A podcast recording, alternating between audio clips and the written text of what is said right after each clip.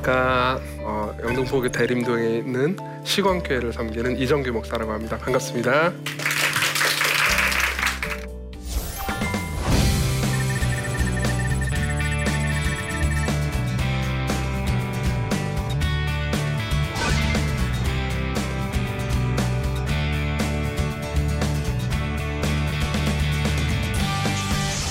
지난주에 이제 우리가 삼위일체에 대해서 간단하게 이야기를 했고요.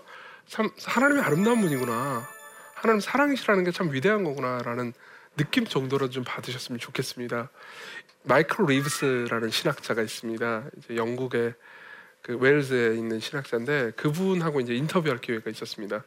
근데 이제 그분이 그런 말씀을 하시더라고요. 인터뷰를 할 때 이제 그분 삼일체를 굉장히 좋은 책들 많이 쓰신 분인데 삼일체 교리만큼 어렵지만 어렵지만 일상생활의 여러 부분에 잘 적용되는 교리가 없다 이런 말씀을 하시더라고요.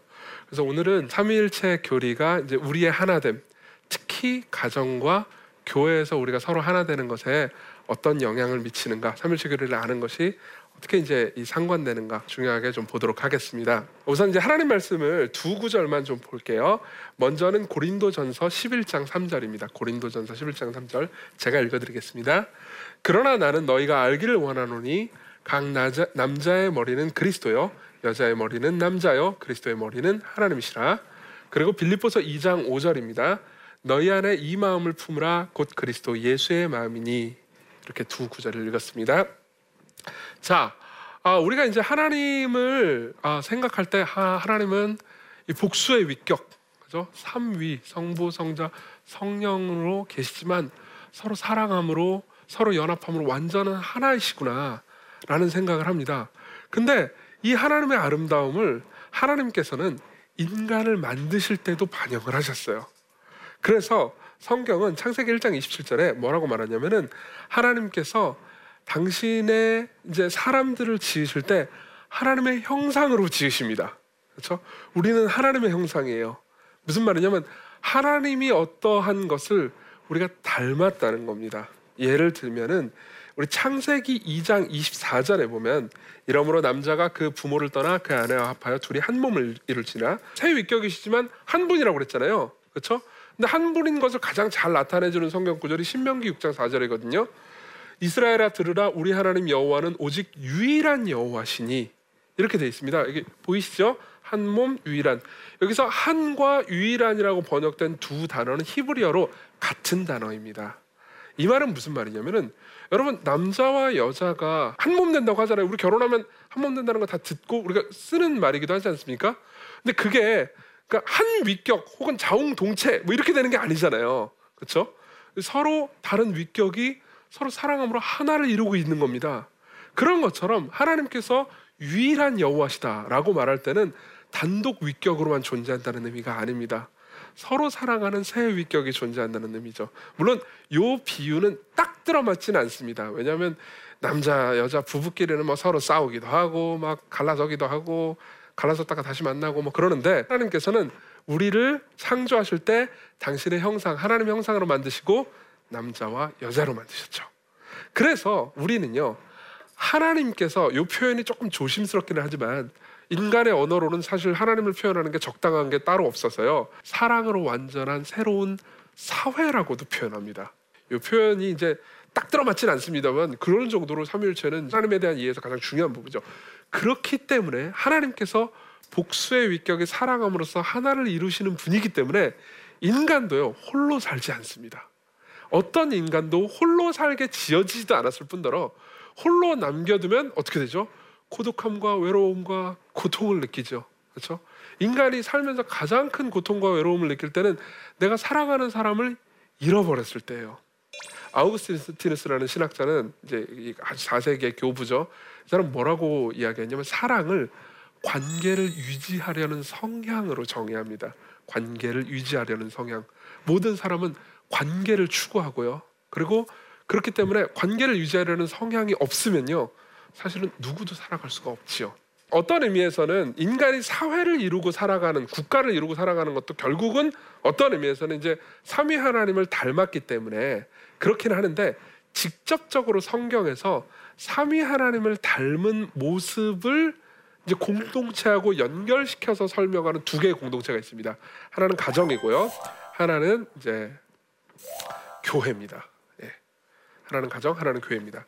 그래서 이제 가정과 교회에 대해서 이제 이 삼위일체를 믿는 것이 가정과 교회를 이제 알아가는데 이루어가는데 어떻게 상관되는지를 좀 보도록 하겠습니다.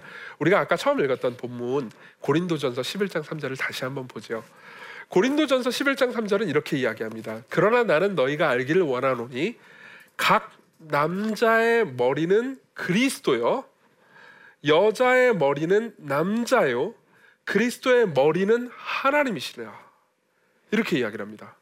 우리는 여기서 가정의 최소 단위인 남편과 아내를 봅니다. 그렇죠? 그리고 실제로 고린도전서의 이 본문의 문맥도 남성과 여성의 역할과 관련된 이야기거든요.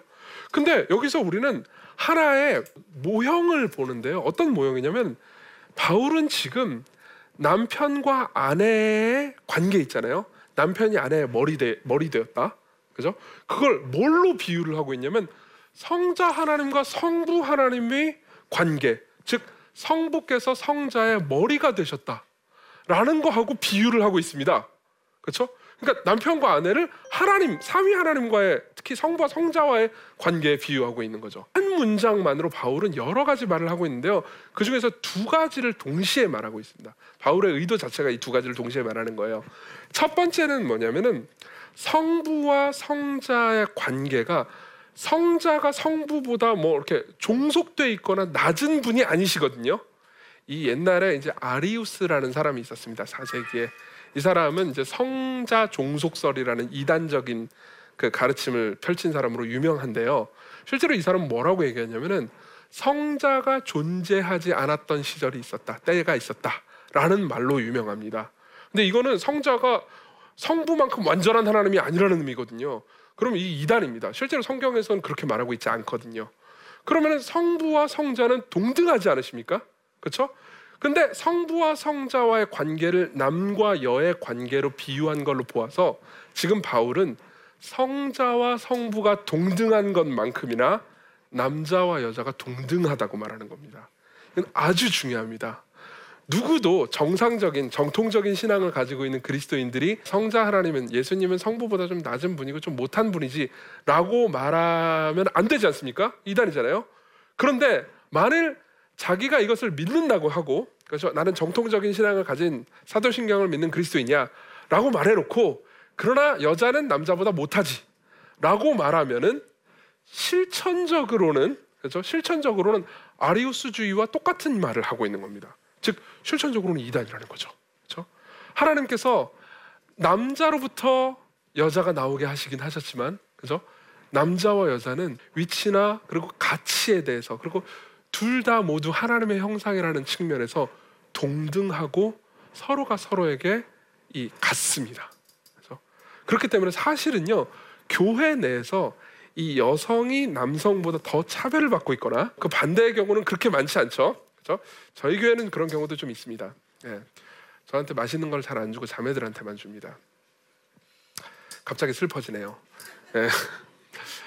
어, 그런 것처럼 이제 실제로 남자와 여자의 관계가 만일 교회 내에서 동등하지 않는 않는 방식으로 운영되고 있지 않습니까? 이거는 단순히 그러니까 그냥 여성 입장에서 억울한 일 차원의 문제가 아닙니다. 사실은 신학적으로 삼위일체적으로 문제가 있는 겁니다. 그렇기 때문에 사실은 1세기의 기독교는 굉장히 파격적이고 급진적인 종교였 거죠. 였던 거죠. 그렇죠? 왜 그러냐면은 그때 당시 남자와 여자가 이렇게 동등한 위격으로 설, 인격으로 설명되는 경우는 없었기 때문입니다. 그렇지만 두 번째 의미도 있습니다. 실제로 여기서는 성자의 머리가 성부라고 하시지 않습니까? 그렇죠? 그런 것처럼 역할상 남편이 아내보다 머리가 된다고 말합니다. 이거는 가치나 상황 그리고 그 서로 간의 동등함이 없다라는 의미가 아닙니다. 오히려 하는 일이 다른 거죠. 성부께서는 주관하시고 이끄시고 그리고 모든 걸 계획하십니다. 그리고 성자는 순종하십니다. 예를 들어서 성경 몇 구절을 읽어드리겠습니다. 요한복음 10장 18절에 이렇게 말씀하십니다. 이를 내게서 빼앗는 자가 있는 것이 아니라 내가 스스로 버리노라 예수님의 말씀이에요. 나는 버릴 권세도 있고 다시 얻을 권세도 있으니 이 계명은 내 아버지께서 아버지에게서 받았노라라고 말합니다. 무슨 말이냐면은 아버지가 명령을 했고요. 아들은 순종했습니다. 아들이 명령하고 아버지가 순종하지 않습니다. 그렇죠? 요한복음 12장 49절 내가 내 자의로 말한 것이 아니요 예수님은 스스로 자의로 말하지 않습니다. 나를 보내신 아버지께서 내가 말할 것과 이를 것을 친히 명령하여 주셨으니 예수님의 단독적인 생각을 제자들에게 가르치신 것이 아니고요. 예수님께서 성부 하나님께서 하라고 명령하신 것을 가르치시고 말씀하십니다. 또 예를 들면 15장 10절 요한복음 내가 아버지의 계명을 지켜 그의 사랑 안에 거하는 것처럼 이라고 말합니다. 이 모든 본문들 특히 요한복음을 나중에 집중해서 한번 읽어 보십시오. 여러 번 요한은 예수님이 성부 하나님께로부터 계명을 받아서 순종하는 분으로 묘사합니다. 성자가 계명을 주지 않습니다. 이 말은 역할이 다르다는 의미입니다. 그죠? 역할이 다릅니다. 성부께서 주도하십니다. 계획하십니다. 성자는 실행하시고 완성시키십니다. 그럼 인간의 입장에서는 뭐 이것만 딱 보면은 이 성부가 아무래도 더 높아 보이는데요. 이런 생각이 들 수 있잖아요. 근데 인간의 입장에서 보십시오. 성부는 물론 우리는 성부 하나님을 성령님으로 말미암아 경험하지만 성부 하나님은 위에서 계획하고 주도만 하시는 거예요. 실제로 하는 일은 다 누가 하시는 거죠? 예, 성자께서 다 하신 겁니다. 십자가에서 죽으신 것 성부가 하신 게 아니에요. 성자가 하셨어요. 부활하신 것 성부가 하신 게 아닙니다. 성자가 하셨습니다. 이것은 높낮이의 문제가 아니고 역할과 그죠? 하는 일의 차이인 겁니다. 그런 의미에서 마찬가지로 하나님께서는 남자와 여자가 하는 일을 실제 역할 있지 않습니까? 역할을 구분해 놓으셨습니다. 물론 아주 세부적인 부분으로 들어가면 어떤 역할을 어떻게 맡아야 되는가에 관해서는 사람마다 생각의 차이가 있긴 합니다. 그렇지만 주로 교회뿐만 아니라 특히 가정에서요. 특히 가정에서 하나님께서는 남편에게 먼저 아내를 사랑하고 섬길 것을 명령하셨습니다. 저번 시간에 이야기했던 것처럼 성부가 사랑의 원천과 출발이 되셨다고 했잖아요. 그렇죠? 그렇기 때문에 남편이 먼저 사랑하고 출발해야 됩니다. 그리고 아내는 사랑을 받고 기뻐하고 즐거워하면서 남편의 희생 어린 리더십을 따라갑니다. 그럼으로써 한 부부를 이루도록 그렇게 서로 살아가도록 하신 것이죠. 남편과 아내의 관계는 성부와 성자의 관계를 닮아 있습니다. 그러면 우리는 이런 생각을 할 수 있죠. 성자의 희생적인 사랑 있지 않습니까?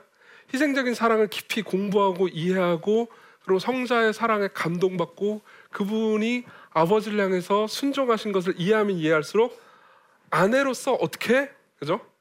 이 남편과 더불어서 버텀을 살아야 할지 그리고 성부께서 어떻게 그죠? 자기 아들 자기 아들이신 예수님을 기뻐하시고 사랑하셨고 모든 것을 계획하시고 주도하시고 인도하셨다는 것을 알게 되면 남편으로서 어떠한 책임감과 의무를 가지고 살아가야 하는지 더 깊이 알게 된다는 것이죠. 그렇기 때문에 삼위 하나님을 아는 지식의 증가는 그리고 삼위 하나님을 사랑하는 사랑의 증가는 가정의 역할과 가정이 서로 사랑하는데 깊은 영향을 미친다는 것이죠.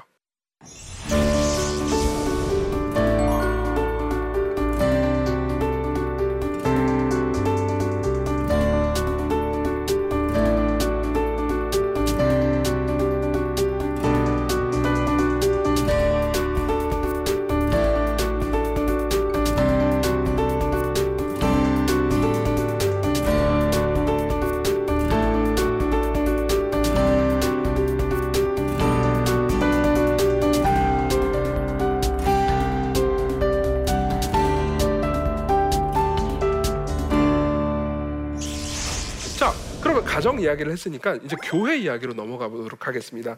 교회는 어떨까요? 자, 이 교회를 이제 이야기를 하기 위해서 예를 이제 빌립보 교회로 이야기를 들겠습니다. 빌립보서는 이제 굉장히 짧은 서시지만 굉장히 아름다운 서신입니다. 기뻐하라는 말이 제일 많이 나오는 책도 빌립보서고요. 근데 빌립보 교회는 배경이 있었습니다. 빌립보 교회는 굉장히 좋은 교회였는데 실제로 그 안에는 그 분열이 있었던 것처럼 보입니다. 당시에 빌립보 교회를 이루는 이제 여러 사람들이 있었지만은 이제 빌립보 교회가 루디아라는 여성의 회심으로부터 출발했거든요. 그러다 보니까 이제 여성 리더십들이 좀 있었던 것처럼 보여요. 근데 4장 2절에 보면은 내가 유오디아를 권하고 순두개를 권하노니 주 안에서 같은 마음을 품으라라는 말을 합니다. 그렇죠? 근데 둘 다 여성 이름이기 때문에 여자예요. 그렇죠?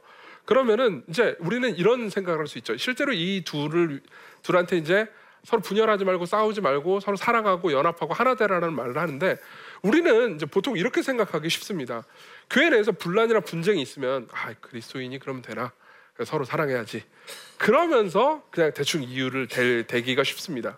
근데 바울은 좀 더 깊고 심오한 이유를 대고 싶습니다. 그래서 빌립보서 좀 길지만 빌립보서 2장을 좀 보도록 하겠습니다. 빌립보서 2장 1절부터 11절을 제가 읽어 보도록 하죠. 그러므로 그리스도 안에 무슨 권면이나 사랑의 무슨 위로나 성령의 무슨 교제나 극률이나 자비가 있거든 마음을 같이하여 같은 사랑을 가지고 뜻을 합하여 한 마음을 품어 아무 일에든지 다툼이나 허영으로 하지 말고 오직 겸손한 마음으로 각각 자기보다 남을 낮게 여기고 각각 자기 일을 돌볼 뿐더러 또한 각각 다른 사람들의 일을 돌보아 나의 기쁨을 충만하게 하라. 여기까지의 내용은 이런 겁니다. 자기보다 남을 낮게 여기고 겸손하고 서로 사랑하라는 얘기잖아요. 그렇죠? 그러면은 우리는 보통 아 그렇지 그러니까 그리스도인들은 그렇게 살아야지라고 생각하고 넘어가기 쉬운데 바울은 좀 더 심오한 이유를 대고 싶어 합니다. 왜 그러면 그리스도인들은 자기보다 남을 낮게 여겨야 되느냐? 왜 그리스도인들은 희생하고 서로 섬겨야 하느냐? 거기에 대한 대답을 5절부터 해냅니다. 너희 안에 이 마음을 품으라. 곧 그리스도 예수의 마음이 성자 하나님이 등장하셨어요. 그죠? 그는 근본 하나님의 본체시나 하나님과 동등됨을 취할 것으로 여기지 아니하시고 그분은 하나님과 동등한 분이 맞습니다. 그렇죠? 근데도 불구하고 동등하기를 원하지 않으셨어요. 오히려 자기를 비워 종의 형체를 가지사 사람들과 같이 되셨고 사람의 모양으로 나타나사 자기를 낮추시고 죽기까지 복종하셨으니 곧 십자가에 죽으심이라. 이러므로 하나님이 그를 지극히 높여 모든 이름 위에 뛰어난 이름을 주사 하늘에 있는 자들과 땅에 있는 자들과 땅 아래에 있는 모든 자들로 모든 무릎을 예수의 이름에 꿇게 하시고 모든 입으로 예수 그리스도를 주라 시인하여 하나님 아버지께 영광을 돌리게 하셨느니라. 1절부터 4절까지 바울은 서로 낮추고 하나 되고 연합하라고 말합니다. 그리고 5절부터 그 이하는 이렇게 얘기합니다. 왜 그래야 합니까? 왜 우리는 자기를 남보다 그죠? 못한 존재로 여기면서 남을 더 낮게 여겨야 돼, 높게 여겨야 됩니까? 우리 구주 예수 그리스도께서 그렇게 하셨기 때문입니다. 누구한테요? 자신과 동등한 성부 하나님께요. 그러니까 바울은 오히려 빌립보 교인들한테 이렇게 이야기를 하는 거죠.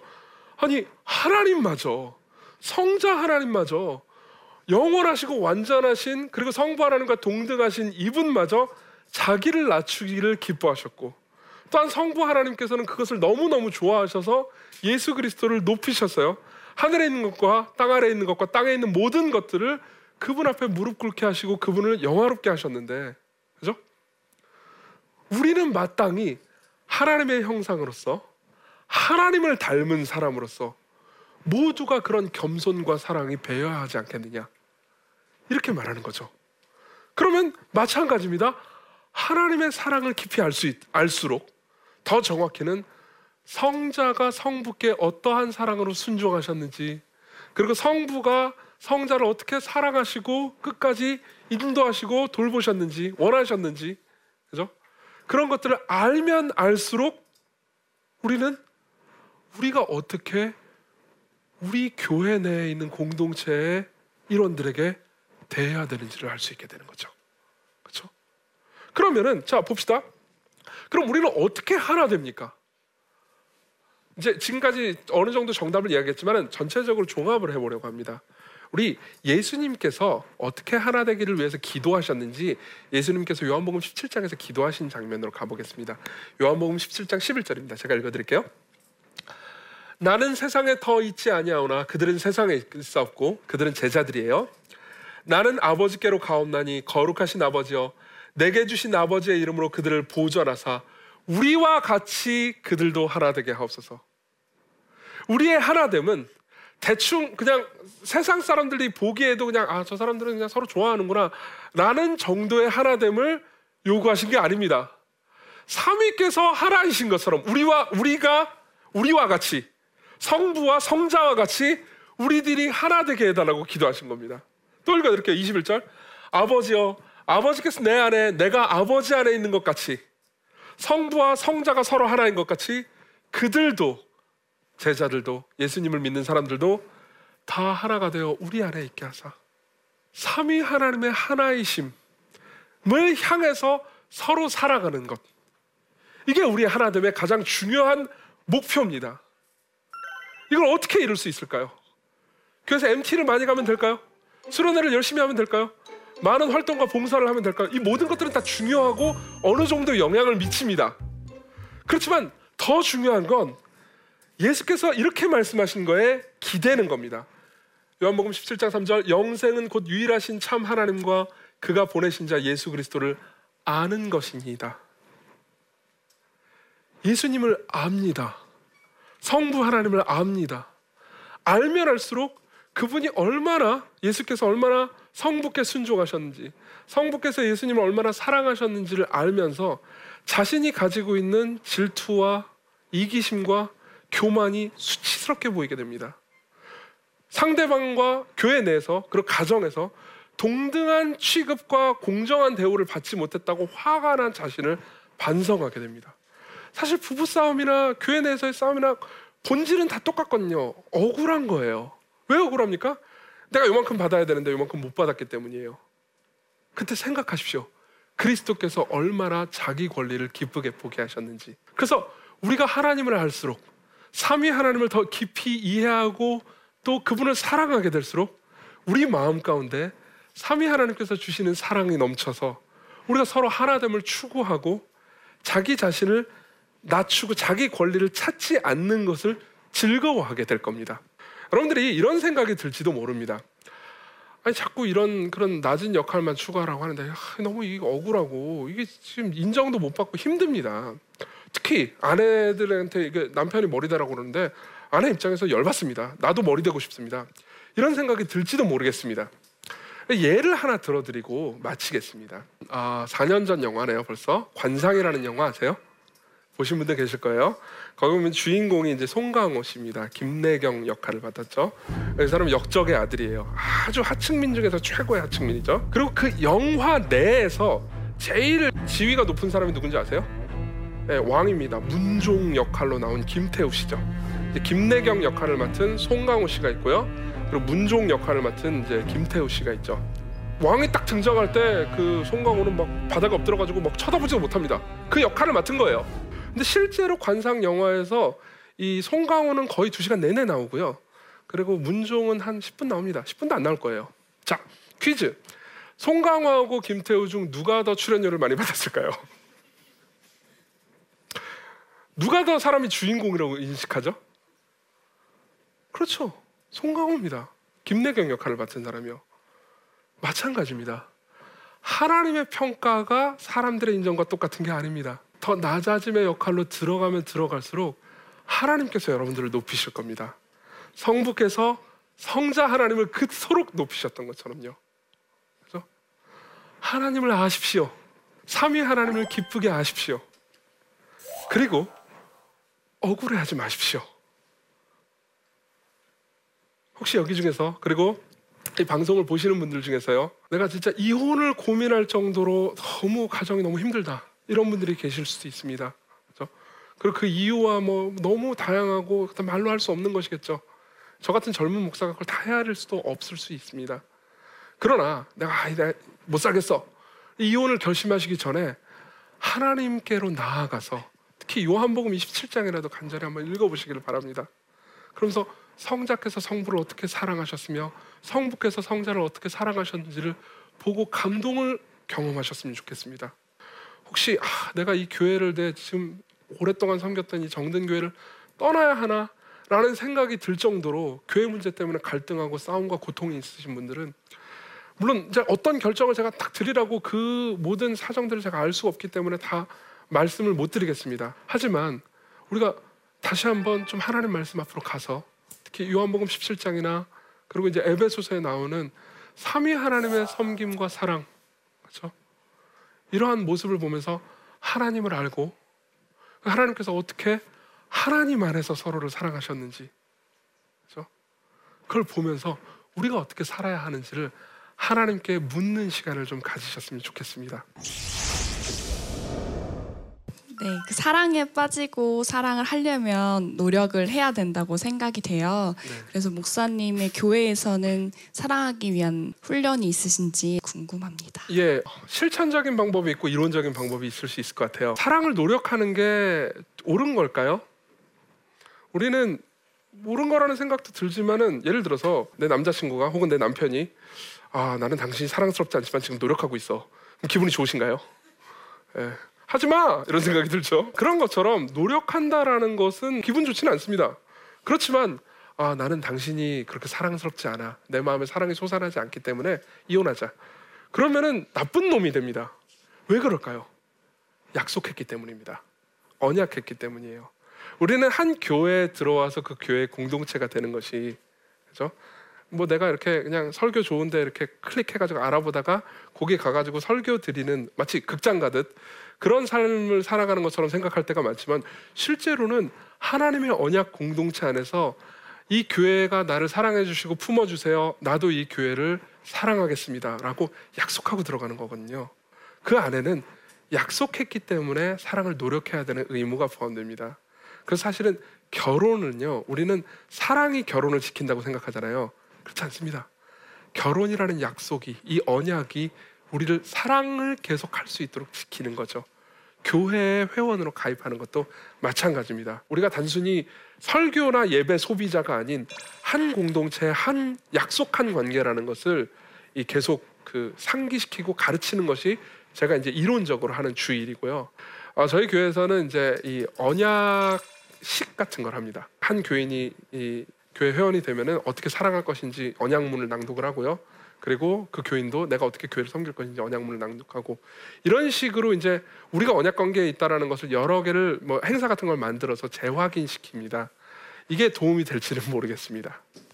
아, 예, 강의 잘 들었습니다. 네. 아직 이제 믿지 않는 사실 사람들도 많잖아요. 되게 네. 그 사람들을 똑같이 우리가 사랑을 전하고 어떻게 하나가 될 수 있게 하는 혹시 방법을 네. 목사님께서 생각하고 있는 부분이 있으신지 네, 네. 궁금합니다. 네, 그 믿지 않는 사람 같은 경우에는 하나님께서 하나님의 형상으로 만들어 놓으시긴 했지만, 그렇죠? 그렇기 때문에 하나님을 닮아 있는 모습이 완전히 사라진 건 아니지만 그 심각하게 죄로 인해서 왜곡되고 뒤틀려진 상태거든요.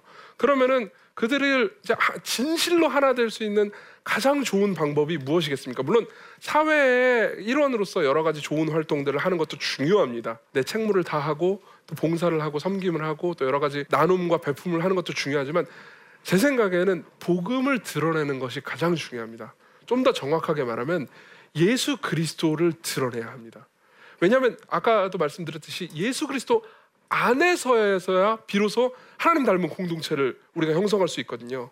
그렇기 때문에 저는 이제 가면 갈수록 저의 안타까움은 전도와 선교의 가치가 그 교회 사역이나 봉사의 가치보다 평가절하되는 게 굉장히 아쉽거든요.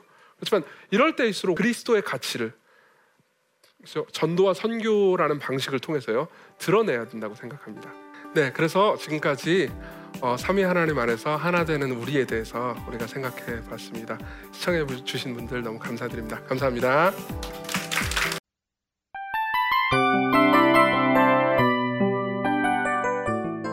이 프로그램은 청취자 여러분의 소중한 후원으로 제작됩니다.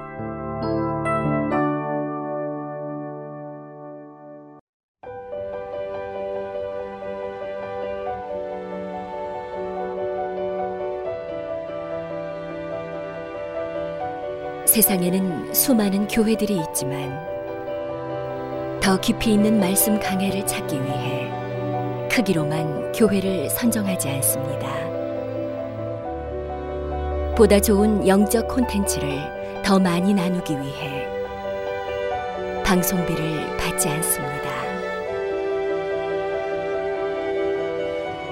1년 365일 복음만 전하고 싶어서 우리는 광고를 하지 않습니다. 온누리의 복음을 땅끝까지 CGN TV와 함께 땅끝 선교사가 되주세요.